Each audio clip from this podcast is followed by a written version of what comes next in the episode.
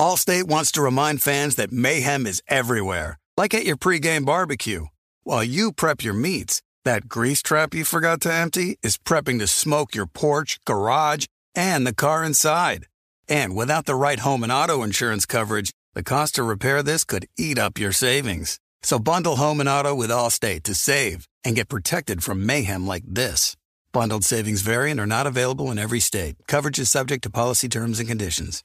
You know our trusted partner TireRack.com for their fast, free shipping, free road hazard protection, convenient installation options, and their great selection of best tires, like the highly consumer-rated Continental Extreme Contact DWS 06 Plus. But did you know they sell other automotive products? Wheels, brakes, suspension, just to name a few. Go to TireRack.com slash Colin. TireRack.com, the way tire buying should be.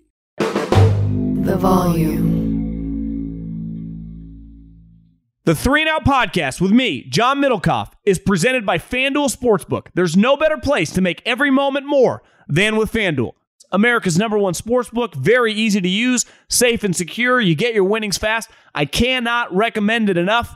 Love gambling with FanDuel. If you are new, just download the FanDuel Sportsbook app to get started now. Sign up with promo code Colin so they know we sent you.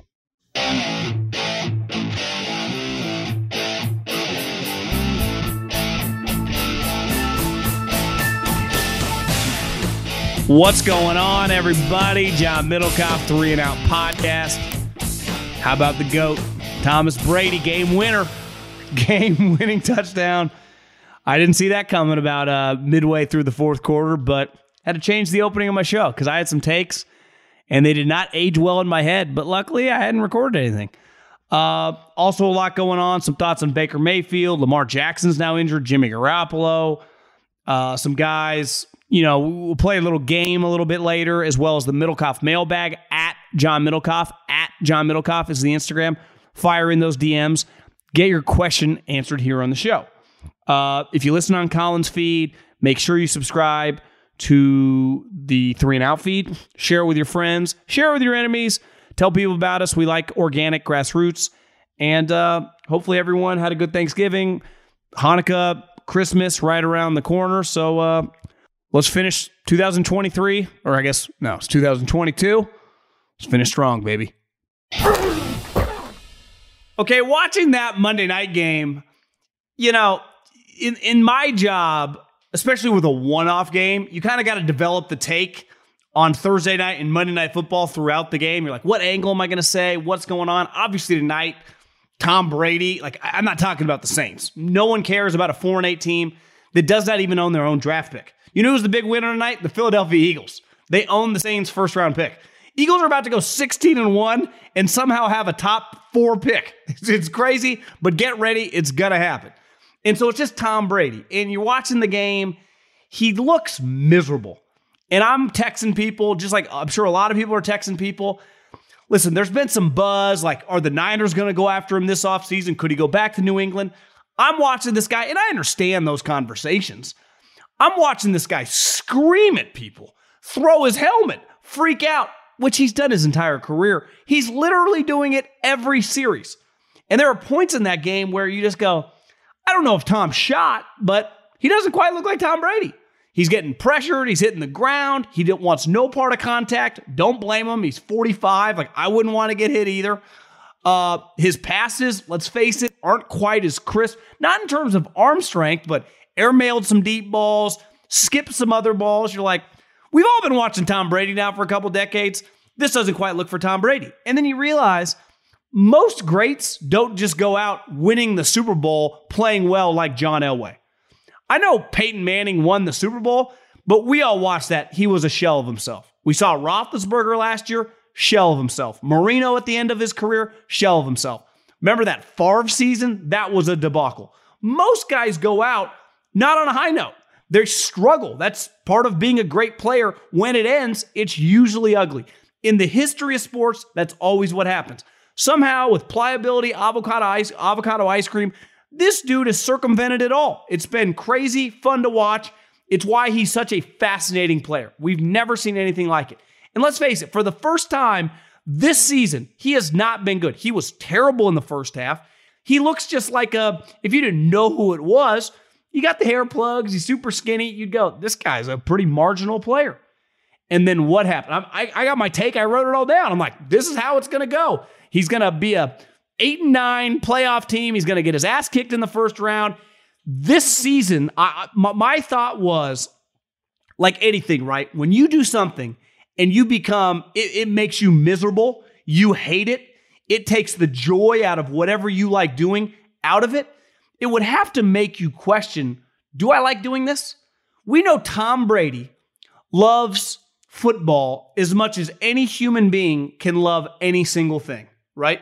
That's that's not debatable, not arguable. No one would even push back if you went. Tom Brady likes football more than anyone else likes, loves, whatever. We'd be like, yeah, I, I, you can't like football or love football or be obsessed with football more than Tom Brady has for the last two decades.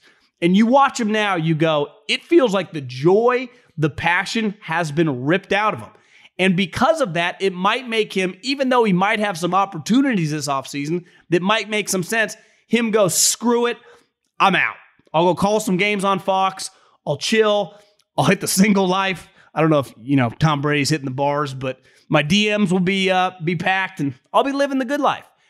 And then the last five minutes happen, and you go, "Holy shit! You know what? Duke can still play." Leads the game-winning drive. I think it was either Joe Buck or Troy Aikman said at the end of the game. That's the latest, and he's had a million of them. He's ever thrown a game-winning touchdown, and he was just methodical, driving them right down the field. It was like a boxer who still had it, had him on the ropes, throwing body blows, hitting him with the uppercut, another body blow. The guy doesn't know where it's coming from. And then at the end of the game, with like 20 seconds left, most people would freak out, call a timeout. He's in complete control. Calling plays at the line of scrimmage. Clearly, it ain't coming from the coaching staff. He forces Dennis Allen to call a timeout. And the moment Dennis Allen calls a timeout, you go, Tom's locked and loaded. Once that happened, I went, he's going to find a way to throw a touchdown. And then he literally throws two touchdowns. He throws the game winner to Godwin that gets called back with a holding penalty. And then he's able to hit another pass. I think the Godwin then obviously hit the running back for the game winner. And you just go, like, I understand. Like Gisele, I know you want him to retire or wanted him to. Now you guys are broken up. He works six months a year and he's still elite at his job. He, he doesn't want to retire because he still has that in the bag. Now, I think it's fair to question can he do that consistently like he once did? You would say probably not, right? He's 45 years old. But clearly, when you watch football and he still has that ability, you go, I understand where he's coming from. And it made me go, for a lot of this season, when you watched him and it looks like he's miserable, it looks like he has no joy, it looks like he didn't even want to be there. Like, if he could, he would tap out and he'd go somewhere else. Not like to a different team. He would just not be there with Tampa Bay. It's moments like that, the smile on his face, they get the competitive juices going. They get that Patriot vibe back in him. Like him and Bill just beat Peyton Manning and the Colts, or they just beat John Harbaugh and the Ravens to go, yeah, I bet Tom's not leaving. like maybe I will be open to the fact that he'll come back. Now, he's not coming back to Tampa. And let's acknowledge something Tom Brady bears some responsibility for this season. Like Tom Brady, the majority of his career, and he's admitted to this. I think he even told Howard Stern when he first did his big interview. He's been very open since obviously leaving the Patriots because he's allowed to talk. Said, you know, they never really asked for my opinion. And when they did, they didn't listen. They knew guys that I wanted to stay and they get rid of them. Welker, Logan Mankins, you name it. Hell, they tried to trade Gronk. He had no power. And historically, unlike the NBA or even baseball, if you're a you know a huge contract guy, you have no juice as a football player. Even if you're Tom freaking Brady, Patrick Mahomes, Josh Allen, th- those guys are not telling Brandon Beane and Brett Veach who to sign. Now they may say something, but they don't actually have the juice. And once he got to Tampa, he had full autonomy to do whatever he wanted, right? He brought Alex Guerrero. They started listening to all the signings. He wanted Antonio Brown. Boom, Antonio Brown's there. Anything he wanted, he got. And then this offseason, he retires. And then all of a sudden, 30 days later, Bruce Arians gone and he comes back. Like, he got Bruce Arians fired, which I get. Like, I, I can't relate to Tom in the sense that I didn't have to spend every day around Bruce Arians. I didn't have to deal with Bruce Arians from a coaching standpoint. But here's what I know When Bruce Arians coaches your team, you're pretty good. Is he Bill Belichick? Is he Vince Lombardi? You know, is he Chuck Noll? Is he like some all time great coach? No, but he's damn good relative to the majority of coaches. And he's way better than Todd Bowles. Like Bruce Arians has been a head coach at Arizona and at Tampa, and they've won at a high rate. When you watch Todd Bowles coach, now with the Jets and now with the Bucs, they're just not as good. They are just missing something. I've been around Todd. Great guy. Pretty even keeled. One thing about Bruce Arians, kind of fucking crazy. And sometimes you need a little crazy in your building. And I watched the Bucs, it kind of lacked that. Because you think Tom at 45 is going to be as crazy as he once was at 35 and staying on every guy, making sure some of these guys are doing the right things. No, he's 45 years old. He's playing with some guys that are 22, 23, 24 years old. And he signed up for this. And he didn't just sign up for this, he forced their hand. He created this. So this season, which feels destined 9 and 8, win the division, play the Cowboys, probably be an underdog, and I'm going to pick the Cowboys to win that game. So they're going to win the worst division in football and then they're going to play they're going to host a playoff game because of the way the NFL playoffs work but I would expect them to lose. I mean their offense despite they obviously got the pass interference at the end of the game and that final drive which was impressive is hideous. Like it's really hard to watch. I mean I'm having the thought tonight going listen, I've never been a big AFC NFC South guy. Like when it comes to southern football, I like it. It's called the SEC. like, I, don't watch the Atlanta Falcons. I don't watch Tampa Bay. I, don't watch the Houston Texans. I don't watch that those two divisions play football. I watch Florida. I watch LSU. I watch Georgia. I watch Bama. But I, I don't mess with the, the pro game. Occasionally when Tennessee when they're good, but for the most part, I don't watch that those two divisions. And tonight, that division, I mean, the NFC South is borderline unwatchable. It's Monday Night Football. We're, we're going to watch millions of people. But if you put that game on Sunday, just with a full slate, let's face it, if you're not some Tampa Bay or New Orleans football fan, not a soul's watching that game. If it's around other good games or just a normal slate of football. And for the majority of that game, it wasn't watchable because the Saints suck too. Their defense has been playing a lot better the last couple weeks. Their offense isn't great. Even though Andy Dalton has actually shown some signs of life, and I actually think someone will have him as a backup quarterback next year. But they're what? A 4 and 9 team who does not own their first round pick. I, I think, you know, if they mattered more to the landscape of the league, we'd go, is Dennis Allen one and done? I, I, I could see them giving him another year, but I would say he's already on thin ice. He stinks. He's not very good. And the Todd Bowles situation, like, what is Tampa going to do next year at quarterback when Tom Brady either just goes to Fox or leaves to another team? Because I think it's pretty clear he's not coming back to Tampa Bay. And he left them with Todd Bowles. Now, maybe Bruce Arians would have retired anyway. Uh, he even said like he wanted to be in a position, which I, I, I do think was true. I don't think it was true necessarily this year to be able to hand it off to either Bowles or Leftwich. Here's the thing: you could argue Byron Leftwich screwed up a little bit because remember the Jacksonville Jags wanted to make him the head coach, but he didn't want to work for Trent Baalke, which I understand. I saw Trent Baalke working with some coaches in you know my time around Trent Baalke in the Bay Area. It did not go well. Tough guy to deal with. But Byron Leftwich was going to be a head coach after those two years with Tampa when Bruce Arians was a head coach. Byron, Leftwich is not getting hired after this season. That's they're one of the worst offenses in the league. They can't run the ball. Uh, beside those two drives, they can't pass the ball. Like it's it's pretty ugly. And you know this is where coaches will tell you you got to strike when the iron's hot because sometimes you see an assistant coach take a job either as a coordinator or either as a head coach. And knowing some of these guys over the years, they will tell you like a lot can change in a year, man uh, one injury, you know, one bad season, no one's calling you. So when you get offered promotions, when you get offered the chances to lead a unit or lead a team, you just sometimes got to do it. And I know you, you can be choosy when you're Sean Payton, you know, when you're Jim Harbaugh, when you're these established guys. But when you're getting your first shot, I, I would have thought coming into the season, like, oh, Byron Leftwich, lock, he'll be a lock head coach. I will be stunned if he's an NFL head coach based on this year. Because now, like, we'd go, well, Bruce was the offensive guy, right? So how much of the offense was Bruce in control of, and now how much Byron and Tom? Like it's just been ugly. And Tom created this. Tom signed up for this, but what a roller coaster ride. And uh, you know, you think about some of the great players of all time, right? I mean, Tiger Woods can't walk anymore. Like it's over. He's 45, 46 years old, and he's a golfer. You know, basketball, Michael Jordan on the Wizards. It's like it usually just ends kind of weird. even Tom, if this is his last year, is still having some moments. Multiple game, remember the game winning drive against the Rams, game winning drive here against the Saints on Monday Night Football. But I think those type moments, even in the shittiest season, what feels like of his career, and you could argue it, it probably is in terms of their record. Uh, if they're a one and done team, it was just a bad season.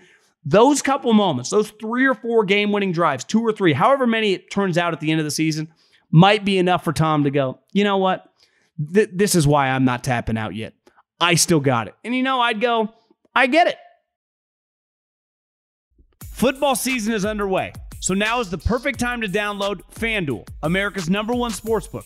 Because right now, new customers get a no sweat first bet up to $1,000. That's free bets back if your first bet doesn't win. Just sign up using the promo code Colin FanDuel has all your favorite bets from money line to point spreads to player props.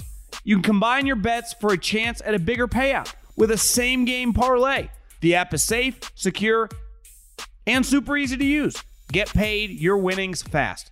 So sign up today with promo code Colin for your no sweat first bet. Make every moment more this season with FanDuel, official sportsbook partner of the NFL. 21 and over and present in Arizona, Colorado, Connecticut, Illinois, Iowa, Indiana, Louisiana, Michigan, New Jersey, New York, Pennsylvania, Tennessee, Virginia, or West Virginia. Must wager in designated offer market. Max bet $5. Restrictions apply. See full terms at sportsbook.fanduel.com. Gambling problem? Call 1 800 NEXT STEP or text NEXT STEP to 533 42 Arizona 1 789 7777 or visit ccpg.org slash chat, Connecticut 1 800 Gambler or visit fanduel.com slash RG, Colorado, Iowa, Indiana, Illinois, New Jersey, Pennsylvania, Virginia 1 877 770 STOP Louisiana or 1 800 270 7117 for confidential help, Michigan. 1 877 8 HOPE NY or text HOPE NY 467 369 New York, Tennessee Redline 1 800 888 9789 Tennessee 1 800 522 4700 Wyoming. Visit www.1800gambler.net West Virginia. Allstate wants to remind fans that mayhem is everywhere, like at your pregame barbecue. While you prep your meats, that grease trap you forgot to empty is prepping to smoke your porch, garage, and the car inside. And without the right home and auto insurance coverage, the cost to repair this could eat up your savings. So bundle home and auto with Allstate to save and get protected from mayhem like this. Bundled savings vary and are not available in every state. Coverage is subject to policy terms and conditions. eBay Motors is here for the ride. You know what I remember about my first car? Is at the moment I got it, I wanted to improve it. Because, like most 16 year old kids, you don't exactly get a luxury automobile. So you look at it, you go, well, I need to add some speakers. I need to tint out the windows. I need to make this thing the coolest car possible so I can cruise around town with all my buddies, waving at the babes, and enjoy myself. So, my favorite part of car culture when I was young was definitely the subwoofers in the back of the car. And uh, we built the boxes from scratch had multiple 12 inch subs, and you could hear me coming from a long, long way away. With over 122 million parts, you can make sure your number one ride or die stays running smoothly. Brake kits, LED headlights, roof racks, bumpers, whatever your baby needs, eBay Motors has it. And with eBay Guaranteed Fit, it's guaranteed to fit your ride the first time, every time or your money back. Plus, at these prices, you're burning rubber, not cash. Keep your ride or die alive at ebaymotors.com. Eligible items only, exclusions apply. Okay, I wanted to dive into some stuff that happened in the football world. And I think about, you know, one of the things that I miss, and I don't miss many things from working in the NFL, first and foremost, winning is pretty cool. I mean, it's fun to win as an organization with all your friends in the organization, the coaching staff, the scouts, the players, the trainers. I mean, it's a pretty small knit group. So when you do, it feels really good. Same goes for college. Like it's winning is a powerful thing. It's very hard to do. And when you do it, it's sweet to celebrate. Do not miss losing, whether it was at Fresno State or with the Eagles. Nothing was worse the next day after a loss. That sucks even though I think people like deep, deep in the profession and lifers, they kind of like it in a weird way, like keeps you on your toes. But I do miss in scouting, when I did college football, the curiosity that comes with getting to learn a player. Uh, and I think in any industry, being curious is the way you become successful. And obviously, in football, your most important assets are the players. So, getting to know them, doing the due diligence to learn about them uh, in college, and then keeping tabs on them throughout the pros is a process that I enjoyed. I, I definitely enjoyed the college stuff, getting to know, and I still to this day, I've always been fascinated by people's backgrounds, where they come from, what they're like, what makes them tick, who they're dating, just the way people are wired. I, am naturally a pretty curious person. Uh, had a roommate in college whose girlfriend called me judging John because I'm just I'm just always interested. And you can say I'm judging, but I, am just I'm trying to accumulate information on people or things. Uh, it's why if you listen to this and you play the stock market, like what are you always trying to do? Learn about companies, figure out what can work and what cannot work. And in football, getting to know players on the road, your college scouts, is very important. And especially when you're going to draft a guy relatively high, first, second, third round, you want to know about the good and definitely the bad. And I think when we look at some of the quarterback stuff that happened in recent, today Baker Mayfield was released. He technically, from all reports, asked for his release. He was never going to play again. And, you know, I know someone very close with someone at Oklahoma. At Oklahoma, they loved him. They loved his chip on his shoulder. They loved he was he got along great with his teammates. Honestly, the write up for Baker Mayfield coming out of college from Oklahoma was fantastic around that program. What he meant to them on the field, what he meant to them off the field, the heartbeat of the organization. Like he was very, very impressive. But I'll give Cowherd credit on this. He had some off the field issues. Remember the one time he had the issue at Kansas, then he had the thing at Arkansas. It didn't bother me that much. Now, I come from Pat Hill and Andy Reid. We might be a little more liberal when it comes to off the field issue. The reason it didn't bother me that much, I thought he could play. I thought he was going to be the next Drew Brees. And it turns out I was checking his numbers today because obviously there's a lot of conversation about should Kyle Shanahan claim Baker Mayfield. Obviously, Jimmy Garoppolo goes down. We'll get to him in a second. And my, my take is no. And I don't think, uh, my take right now, recording this on Monday, I don't think Kyle's going to claim him. Strictly because he values character too much.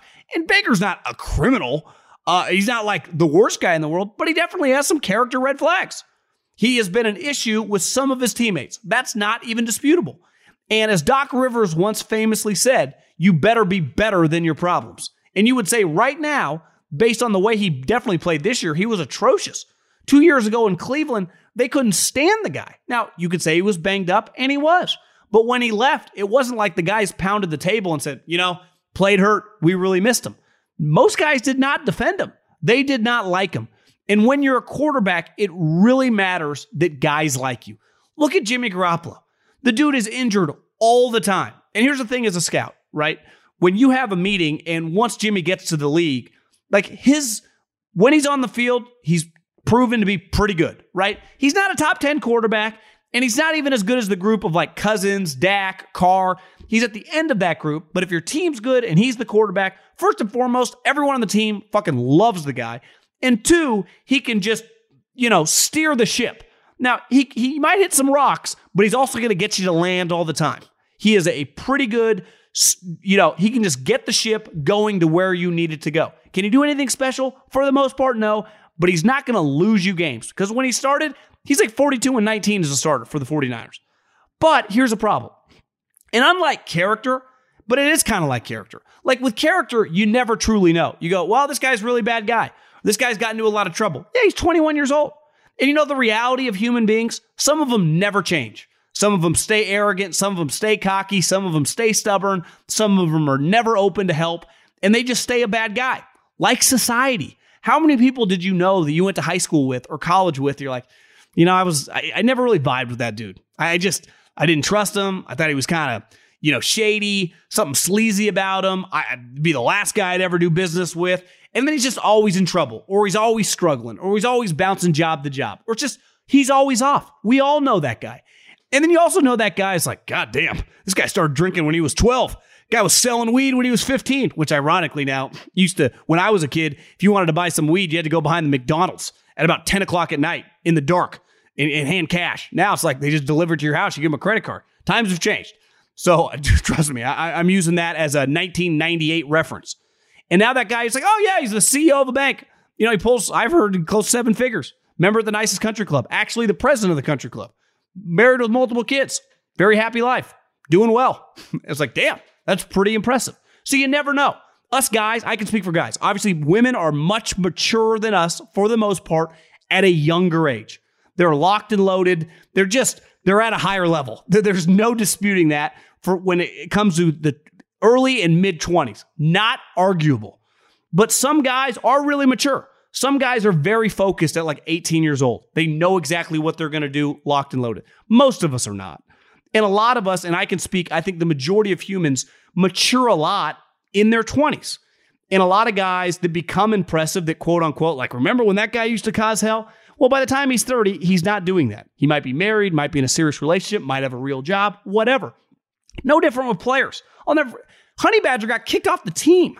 Remember with LSU, and everyone's like, God, this guy can't put down the weed, complete clown. Then he became a team captain of three different teams, all one. Every single one of them became the heartbeat of those teams. I remember talking to my guys with the Chiefs last year. They let him go because his his play was diminishing. They loved the human being. He went to the Texans for one year, team captain. I mean, remember when he was on the Cardinals? Bruce Arians, those guys swore by him. I think Larry Fitzgerald called that guy the heartbeat of the squad. So it's like you never know, and that's the hard part about scouting. And clearly, Baker Mayfield, like, there's just a red flag. It's just off. But his main problem is he's not any good at football. He's not a good athlete. His arm doesn't look as good as it used to. He's not very accurate, and he turns the ball over all the time. Like Jimmy Garoppolo has some knocks, right? He's injured all the time. that's the thing with injuries. Sometimes you get a guy, you know, this guy tore two ACLs in college, and he never gets hurt again. Some guys are completely durable. Then all of a sudden, when they're 25, they start getting hurt all the time. Like the one thing with Jimmy Garoppolo is pretty sure I don't know much about his collegiate injury history, but I'm pretty sure he was a pretty durable player. The moment he started playing in the NFL, when Tom Brady got suspended, second game of that season, he got injured. Jacoby Brissett played the next two games. The second year that he became the full time starter for the 49ers, he tore his ACL in the third game. In 2020, he hurt his ankle. In 2021, he had a thumb and a shoulder. This year, you know, they're saying it's a broken foot. I think information will come out that it's even worse than that. It's a name that you'll go, damn. He gets injured all the time. I no re- I don't know why. Like, why is he more brittle? Like Patrick Mahomes, who's not the biggest guy in the world. I see get bent over, all sorts of stuff, hops back up. And it's a hard part. Is that's definitely one thing I do not miss about being on the sideline as a scout in the game at boxes. Just like a guy goes down laying there, you're like, that sucks. He may never get up, and you don't know. The thing with character, though, you can control. And I think a big reason why the Chiefs have been so successful, why I think the Niners are having success, uh, I think the Bills are built this way, I think the Eagles, a lot of high character guys. I'm not just talking like football character, very competitive, good people. The majority of the NFL are good people that other people like. Now, obviously, every individual might not be friends with everybody, but like for the most part, people go, I like being around that guy. His teammates like being around that guy. The coaches like being around that guy. And for whatever reason, Baker Mayfield just doesn't have some of that. And then you get to a guy, Lamar Jackson, who now is injured as of recording this. I think he said it's week to week or day to day, like John Harbaugh kind of being weird. We'll get to John Harbaugh here in a little bit. Lamar Jackson, who actually had a lot of questions of, about him as a player, and rightfully so. Inaccurate. Would it translate? The character stuff, people love the guy. Come to the NFL, he's only doubled down on that. Everyone that's around Lamar Jackson swears by him. Teammates, coaches, uh, people in the organization, people outside the organization. He's one of the most popular players in the league. He's everything you want to build a league around. Entertaining player, good guy, does all the right things. But I said this offseason, I thought he made a mistake. You know, like part of uh, as a player, and I can't imagine being in your early to mid 20s and having the ability to negotiate all these contracts with several zeros on the end. Whether you're making 5 million as a player or negotiating for 40 million dollars a year. That that is very difficult. That's hard to do the older you get. And, and the older you get, naturally, hopefully if things are going well, you keep negotiating contracts in your business, revenue keeps growing. And you get experience on how to deal with that. I, I can speak from my experience started making once upon a time $20,000. And I remember thinking like, should I ask for more? What should I do? I mean, like I, I wouldn't get out of bed for doing that for like a month now. but like you just learn how to deal with different sums of money. One point in time, $100 means a lot to you. Then eh, by the time you're 50, hopefully a million dollars doesn't mean, you know, it just, it all depends on what you're doing, but you get experience on how to deal with that. You do not have the experience as a 23, 25, 27 year old football player on just like how to negotiate for yourself. So when you negotiate these contracts, it helps to have someone that knows what they're doing, whether that be a lawyer, whether that be an agent. However, like I'm in a business where I guess a lot of people have, a, I don't have an agent. Like if, if I had a question, there are a couple people that deal with contracts I would go to a lawyer, a contract negotiator, but I don't need an agent. Like I don't give a fuck. like, I don't. I'm not going to pay that guy his point. So I understand players not wanting an agent. I completely get that. But you better have like a high end lawyer, even if you're playing a fat flat fee that's cheaper, to give you some advice. Like, hey man, this is probably a pretty good deal. You should take it. You know, this is this is you're being compensated at a pretty high level. And I get when emotions get involved with contracts. Last year, you see Deshaun Watson that ran after every massage therapist in the state of Texas get $230 million. You saw Kyler Murray, who people can't stand. His own building doesn't like him. Somehow they gave him $170 million guaranteed. You're sitting there, Lamar, you're like, I've won an MVP. I've had more success than these guys. I'm a good guy. I deserve a ton more money than I'm being offered. And, and I understand being in that vacuum. Someone has to be sitting next to you and be like, bro, take the 175 right now. This is life changing money. You're not talking the difference between $7 million and $9 million.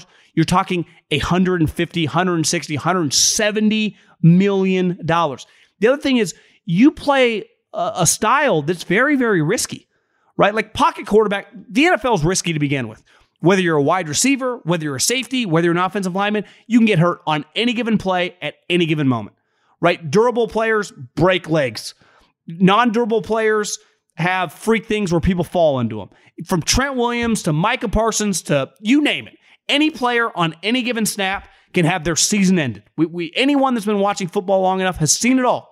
From Jerry Rice to Tom Brady to we, we've seen the best players in the history of the league. Steve Young, Michael Irvin carried off in stretchers. Now the game's a little different now, but you get my point. Lamar, the moment, and I understand fighting for what you're worth. Because deep down, even when you have a contract negotiator or an agent, the only person that cares about you to the deepest being is yourself. Because ultimately, that agent or that lawyer is just getting some points off your deal. Like you truly care about your worth, which I respect.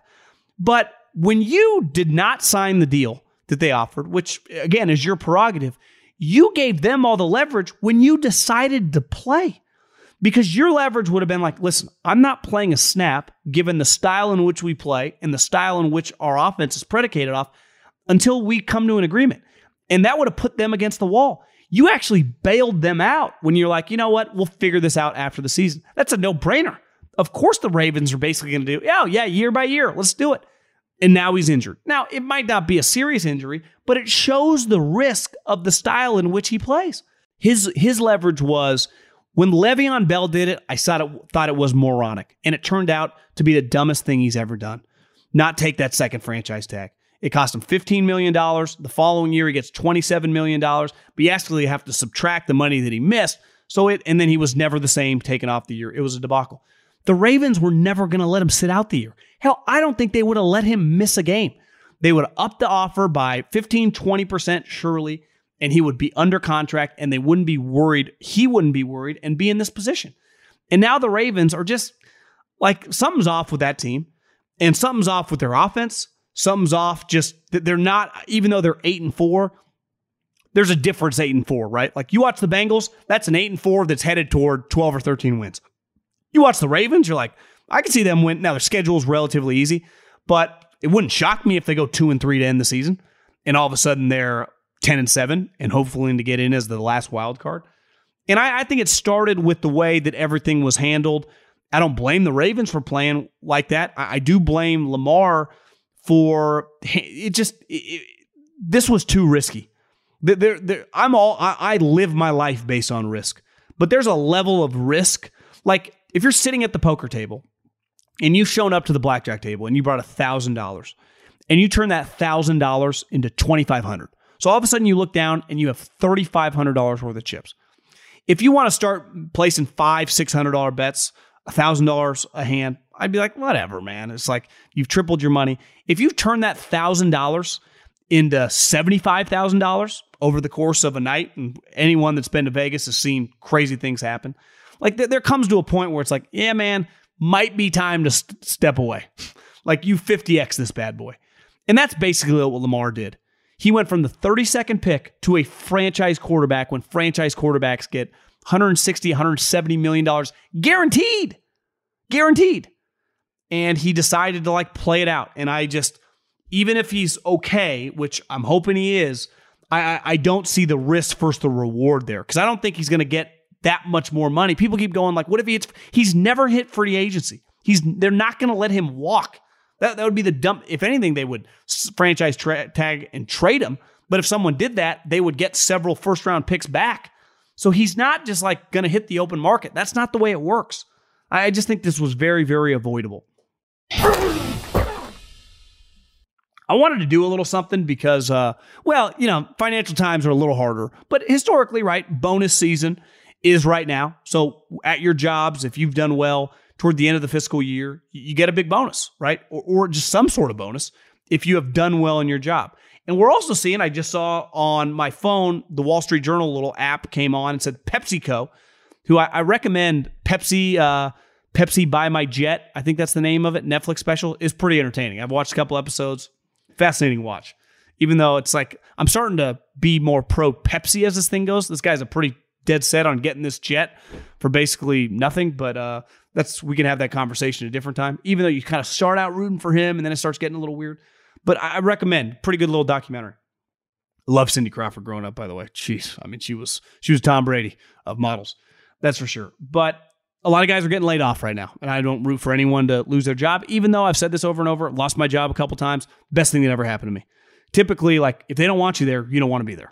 Let's go. I want to do a little exercise where I'm going to pick a player or a coach and basically say, does this guy deserve a bonus or does he deserve to get laid off?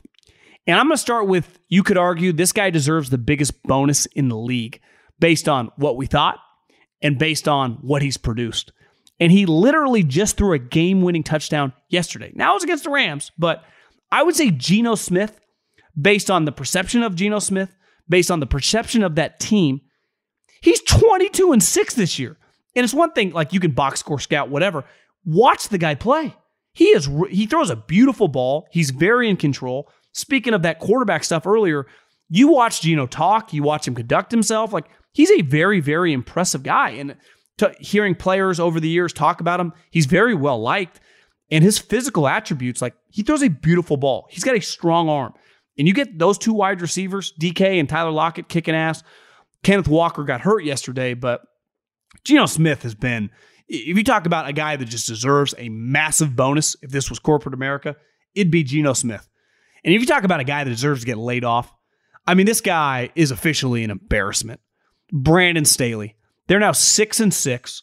The Raiders, Josh McDaniel runs the flea flicker, which any kid that plays video games young, it's one of the coolest plays going, right? Josh McDaniels runs it every single week. Like it's like one of their go-to plays once a week. And yesterday they hit it. Like the Carr to Davante flea flicker is as easy of a flea flicker as you're ever going to see. Davante's in man coverage. He's like six, seven yards ahead of the corner, walks into the end zone. Then he high fives everybody. Brandon Staley is a defensive coach, yet his defense blows. Absolutely blows. And then again, it sure feels like the Chargers are trending to miss the playoffs. Now it's they still have a chance. They still, you know, they play Miami this week, Sunday night football, big game. I just I've been beating this drum from the beginning. I never saw it. I, I thought he had fraudulent characteristics the way he talked. I thought he was too much of a politician. And then I just watched his teams. He's a defensive coordinator calling defensive plays, and his defenses stink. The only reason the Chargers they were what nine and eight last year, they're six and six this year, so they're basically a 500 team in a year and a half since he's been the head coach. Even compete is the quarterback, and he has nothing to do with Justin Herbert. Absolutely nothing. So to me, if we were at Facebook or Meta as they call it, Brandon Staley be my first call into the HR. And speaking of, and I, I've been hard on this team, but if you watched the, the highlights yesterday from Davante Adams when he did the Chargers, Davante Adams makes a ton of money. And he got traded for a first round pick, and he's been one of the best wide receivers in the league for the last four or five years. but it's easy. Like I understand, I've been impressed with Tyreek Hill, but his team's been winning. It's been fun, and he's been kicking ass, and he's clearly their best player. But they're winning every week uh, until last week. But they're they're eight and four. Like they're they're having a fantastic season, and Tyreek's getting a ton of credit. It's easy to be into it when things are going well. The Raiders have been they were two and seven. If you if you're two and seven in the NFL, your season feels beyond over. Yet Davante Adams every single week plays like he's still on the Packers and they're playing for Super Bowl. They're playing for the number one seed. And yesterday, at four and seven against the Chargers, he approached that like they were seven and four. And that division game is the difference of making the playoffs and not. He ends the game with like eight catches, 177 yards, and multiple touchdowns. Statistically, Davante Adams, like to me, Davante Adams and Tyreek Hill are lock all pros. Like from an eye test standpoint, from a statistical standpoint, kicking the shit out of every DB they play. And Davante Adams makes a ton of money. Same with Tyreek. Th- those guys have been worth everything and more. Uh, bonus territory for me for sure. Uh, layoff. Speaking of the Lamar Jackson situation, like something's off with the Ravens. And I, I just, you know, I, I wouldn't wish upon my worst enemy to watch that 10 to 9 win against the against the Broncos. Like we all agree, Nathaniel Hackett's getting fired. Like it, it's over. He's a dead man walking. Their pick is going to Seattle, which right now is scheduled to be the fourth pick in the draft. And everyone just openly talks. He's one and done. It's over. He'll never be a head coach again. But like John Harbaugh, I picked them to go like 13 or 14 wins. I thought they were going to be a powerhouse team. And even Le- before Lamar got banged up, you watch him, you go, what is missing here? Well, why, why are you struggling to win games on a weekly basis? You just lost to the Jags who the Lions beat the living crap out of. How, how does this happen? What is wrong with your team? And I, I still think the Ravens are going to make the playoffs. They should. Their schedule plays out that way. They play the Steelers this week, who are actually trending in a pretty positive direction. But I just wonder, like, is something off? Are we missing something? Now, I don't think John Harbaugh will get fired, uh, but it's something to keep an eye on. That, that's that one's really weird and just the biggest WTF game. A lot of people wanted to give Tua major flowers, give him a big bonus, give him the potential MVP. Statistically, he had a solid season. And they, the last several weeks, had beat up on some terrible teams, right? The Texans, the Browns. I watched them against the 49ers, who statistically are the best defense in the league. And he got worked. And he was awful. He was all over the map. He was struggling to hit water if he was in the boat in the middle of the ocean. Now, he did hit a couple plays late, but for the most part, to a 18 to 33, he was way worse than those numbers. He was atrocious. And I do think something to keep an eye on. This week they're playing a bad defense in the Chargers. He still plays the Bills, still plays the Patriots, who are a good defense, still plays the Jets, you know, there's a lot of pressure now on this team, right? They're right on the cusp of making the playoffs. I said the other day, I don't remember the Dolphins making the playoffs since Tony Sparano. They made it in 2016. Adam Gase, sorry, forgot. That was the game against the uh, the Steelers. I actually remember now because I put money on them. Uh, they did not cover. They got destroyed in that game. Jarvis Landry was on that team. Uh, I think they had a was Jay Ajayi on that team. They had, they had some players, but uh, it did not go well for me uh, as as a gambler. But Tua, like I would be a little nervous as we get into net cutting time of the season, and you start playing in these outdoor games. San Francisco, they play in Santa Clara. I mean, as cold as it gets there is like 55 degrees, and it definitely was not 55 degrees. That that was not Buffalo. That that was not Kansas City. That was not New England in December. That that was borderline Miami in December. So if you're not going to excel in that game from an accuracy standpoint, I don't feel great about you moving forward. Do you know who showed up? Tyreek showed up. Uh, Jaelan Phillips showed up. I thought Bradley Chubb was good in that game. Th- their defense was actually pretty good in that game. Tua was atrocious. Tua, I haven't looked throughout the league. I'm sure the Texans quarterback play was the worst yesterday. They had to be right up there as the worst quarterback play in the league. And, Tua admitted it, and he was limping after the game. He was getting peppered. But you're going to get hit. Like moving forward, it's cold. Your offensive line's banged up. You're missing your tackles. Austin Jackson's now on injury reserve. You just had to sign, I think, Eric Fisher today. Like you got some problems. And uh, I don't know, man. I, I wouldn't say I wouldn't pick Miami to miss the playoffs, but if you tell me Miami misses the playoffs, I, I, do think it's believable at this point. Allstate wants to remind fans that mayhem is everywhere like at your pregame barbecue. While you prep your meats, that grease trap you forgot to empty is prepping to smoke your porch, garage, and the car inside. And without the right home and auto insurance coverage, the cost to repair this could eat up your savings. So bundle home and auto with Allstate to save and get protected from mayhem like this. Bundled savings variant are not available in every state. Coverage is subject to policy terms and conditions. eBay Motors is here for the ride. You know what I remember about my first car? Is at the moment I got it, I wanted to improve it. Because, like most 16 year old kids, you don't exactly get a luxury automobile. So you look at it, you go, well, I need to add some speakers. I need to tint out the windows. I need to make this thing the coolest car possible so I can cruise around town with all my buddies, waving at the babes, and enjoy myself. So, my favorite part of car culture when I was young was definitely the subwoofers in the back of the car. And uh, we built the boxes from scratch, had multiple 12 inch subs, and you could hear me coming from a long, long way away. With over 122 million parts, you can make sure your number one ride or die stays running smoothly. Brake kits, LED headlights, roof racks, bumpers, whatever your baby needs, eBay Motors has it. And with eBay Guaranteed Fit, it's guaranteed to fit your ride the first time, every time, or your money back. Plus, at these prices, you're burning rubber, not cash. Keep your ride or die alive at ebaymotors.com. Eligible items only, exclusions apply.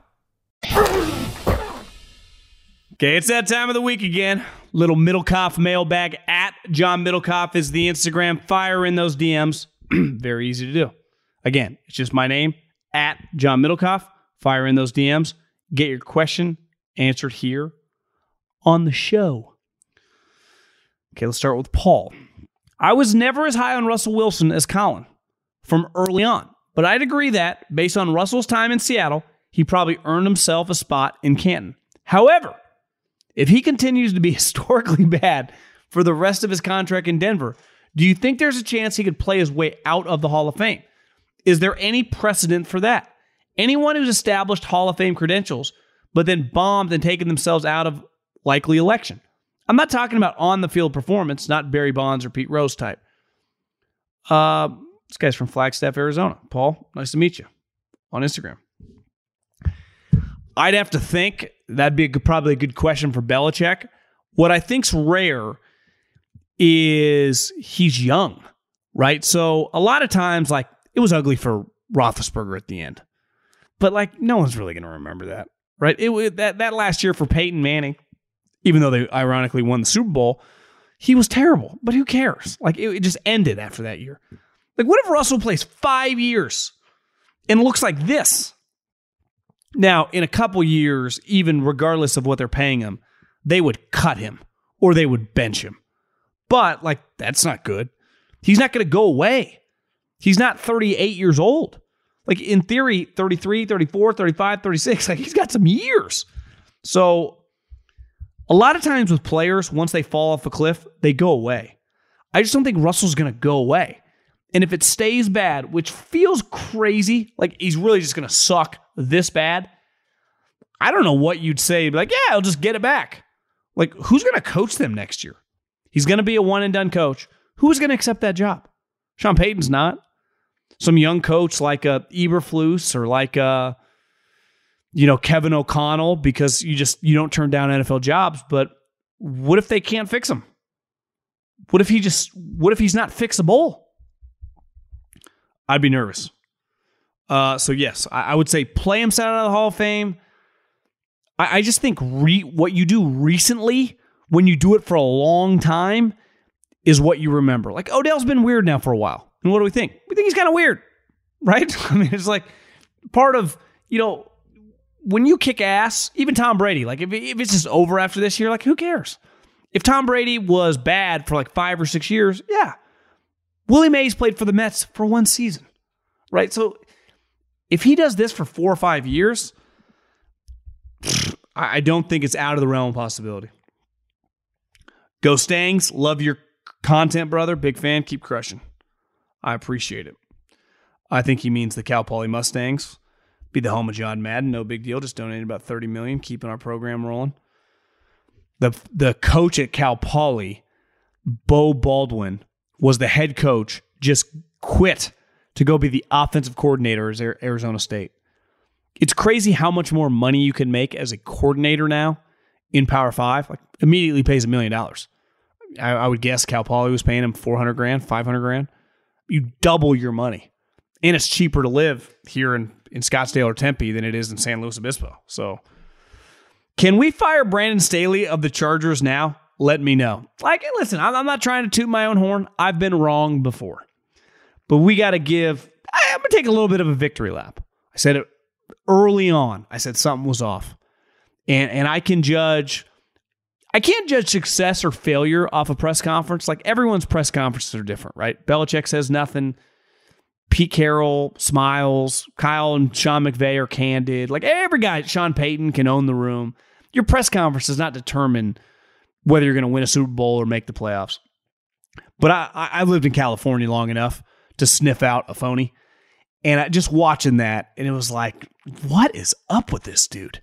And I remember texting someone that had worked with him going, Yeah, I'm not a huge fan. And that I don't think he doesn't know football, but being the head coach, like, yeah, he had a lot of success for one season as the defensive coordinator.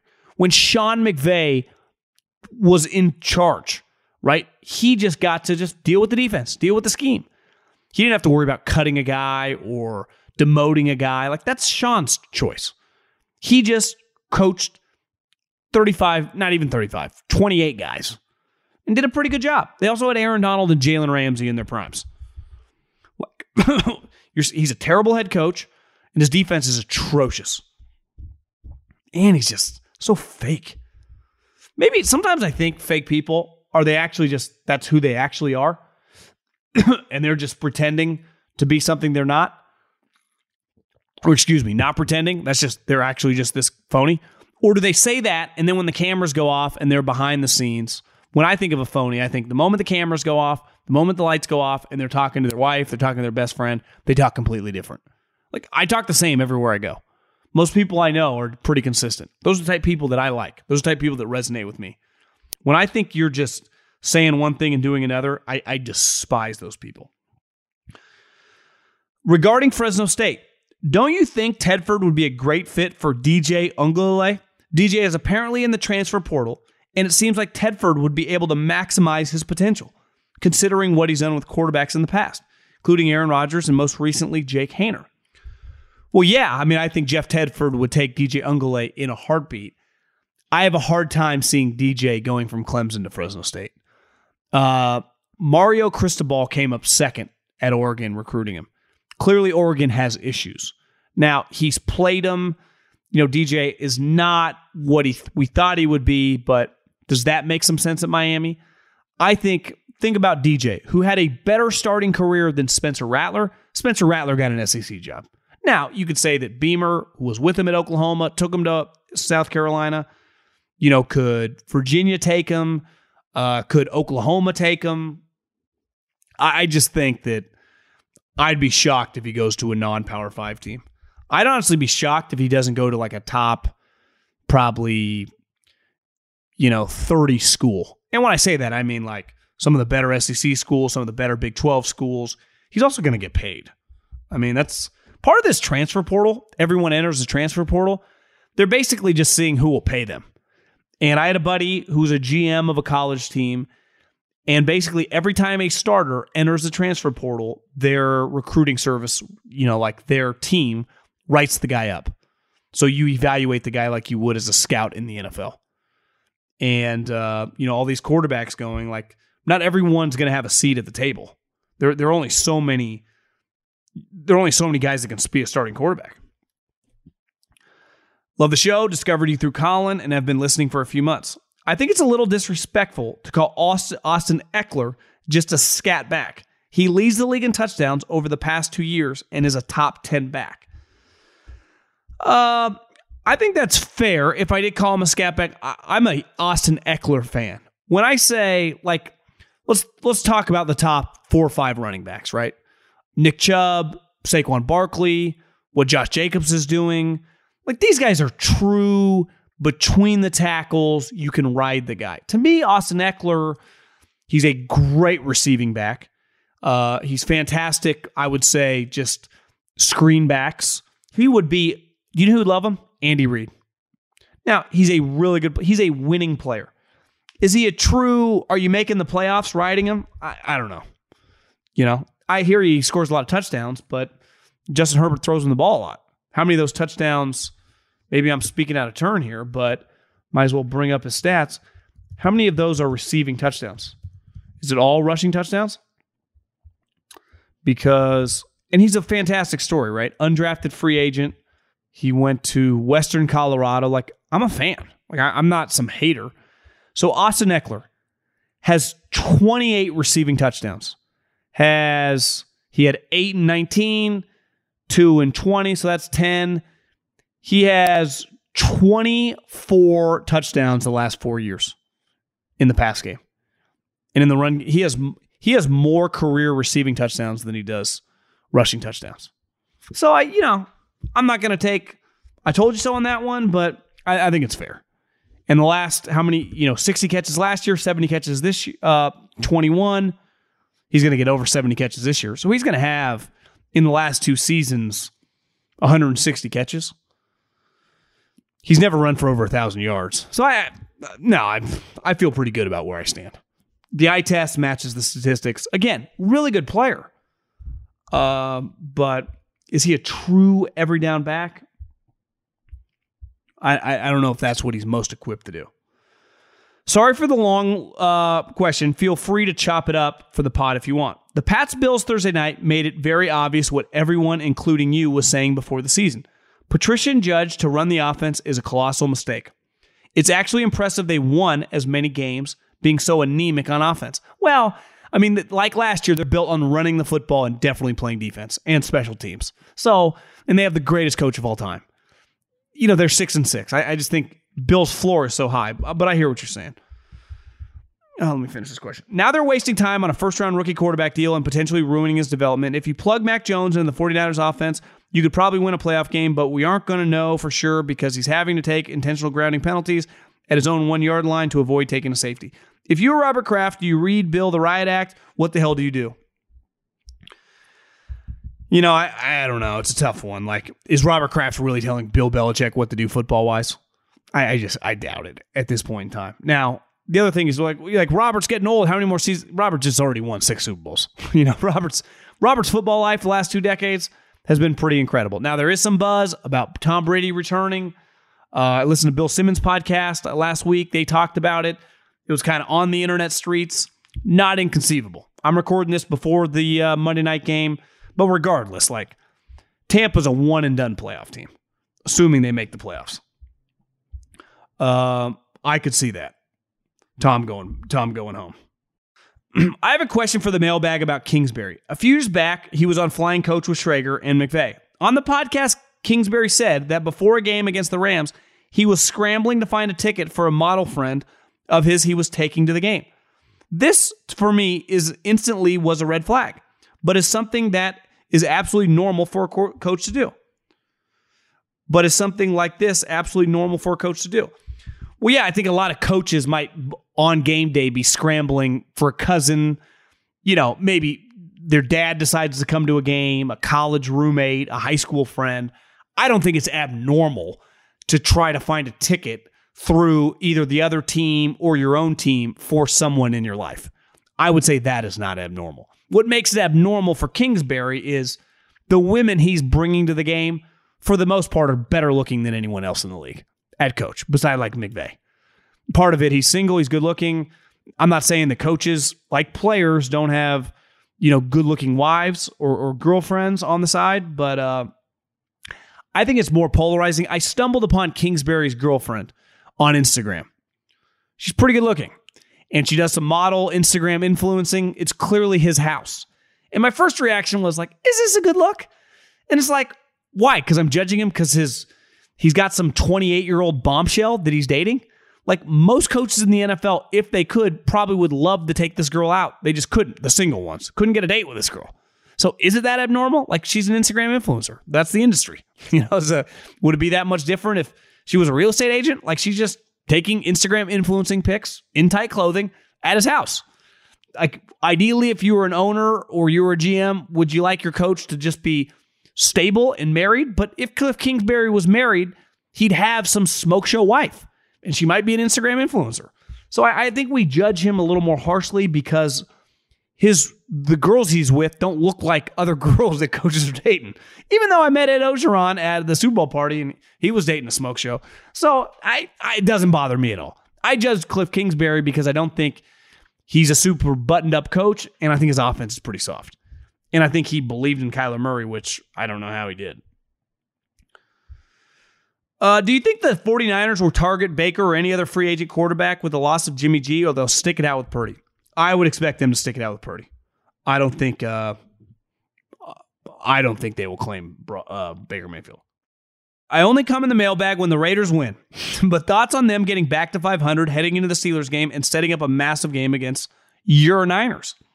Are the boys alive or just dead beating up on shitty teams? Like I said earlier, Davante is playing as well as any player in the league. I thought Derek was really good against the Chargers. Josh Jacobs has been phenomenal. They feel like they got some mojo. Now they play Thursday night game against the Rams. All of a sudden you're six and seven. Then you get a long week for the Patriots. It's it's not inconceivable that you get to seven and seven. Then you I think you play the Dolphins. Uh no, maybe you don't. You play someone else after the Patriots. Then you get the Niners. I, I think you could get to seven and seven. If you get to seven and seven after being two and seven, that's that's impressive. You definitely have high end talent. Star running back, star wide receiver, really good quarterback, star pass rusher. so I would be bullish. Got to beat the Rams. Got to beat the Rams. Interesting take on Coach Prime to CU. I wonder how much having his son play quarterback there affected his decision to come. As a CU grad, I'm excited.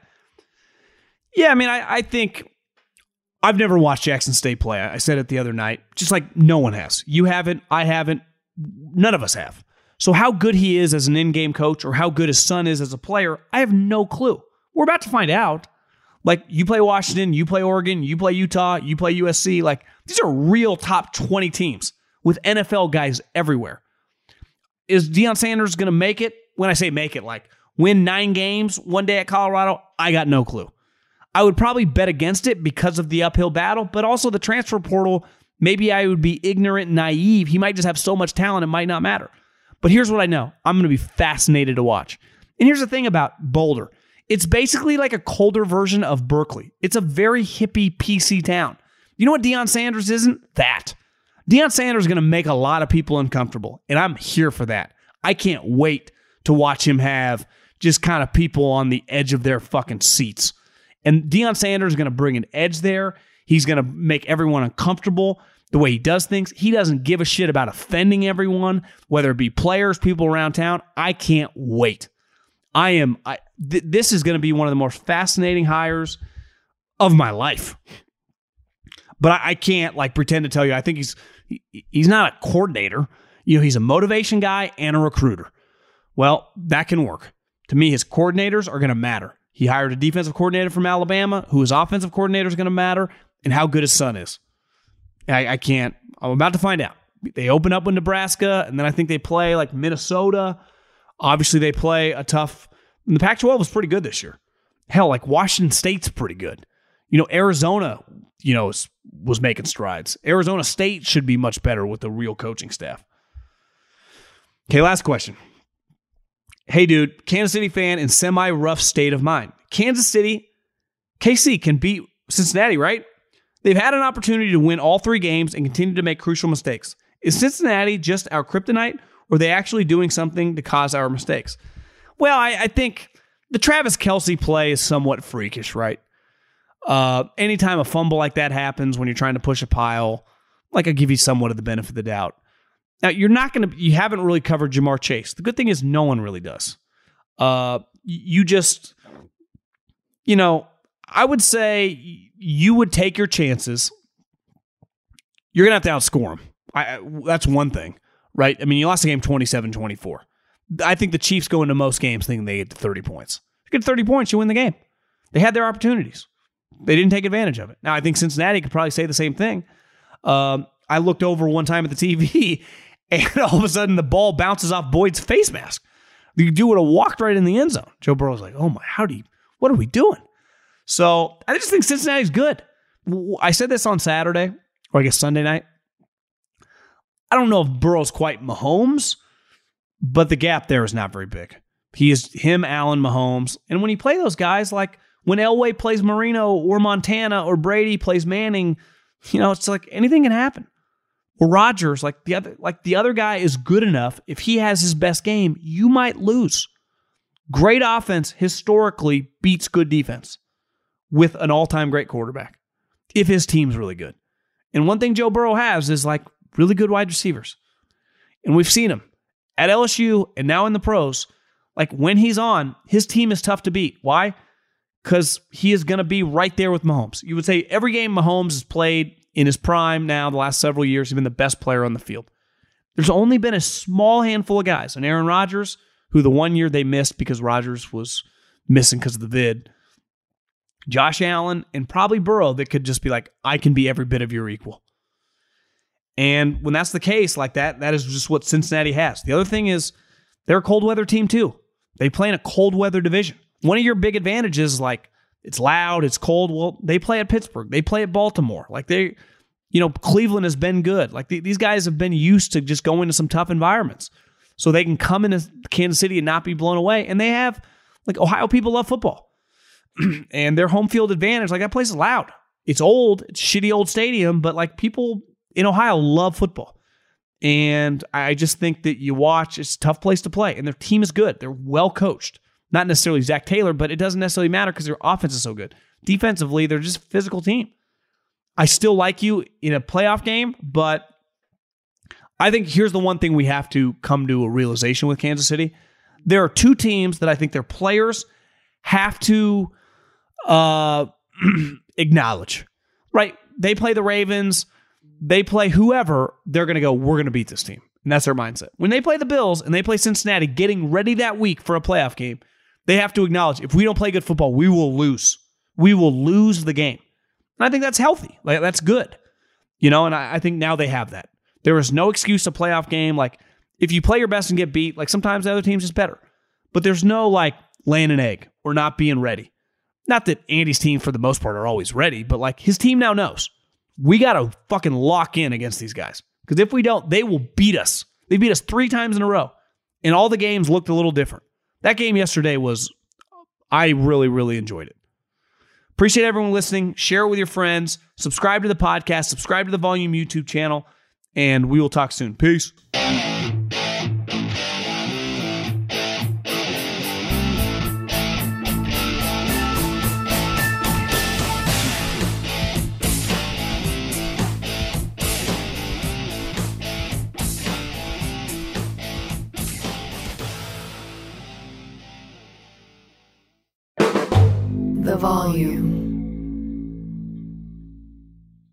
Allstate wants to remind fans that mayhem is everywhere, like at your pregame barbecue.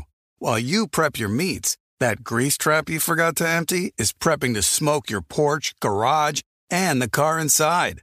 And without the right home and auto insurance coverage, the cost to repair this could eat up your savings. So bundle home and auto with Allstate to save and get protected from mayhem like this. Bundled savings variant are not available in every state. Coverage is subject to policy terms and conditions. It's Freddie Prinze Jr. and Jeff Dye back in the ring. Wrestling with Freddie makes its triumphant return for an electrifying fourth season. Hey, Jeff. Are you ready to rumble our way into an all new season of Wrestling with Freddie? You better believe I have. I've been practicing my body slams, and I'm jacked. All right, don't go injuring yourself now. We'll be highlighting the best stories and matches of the week in wrestling from AEW, WWE, and have one on one talks with the best talents in the world of pro wrestling. Listen to Wrestling with Freddie on the iHeartRadio app, Apple Podcasts, or wherever you get your podcasts.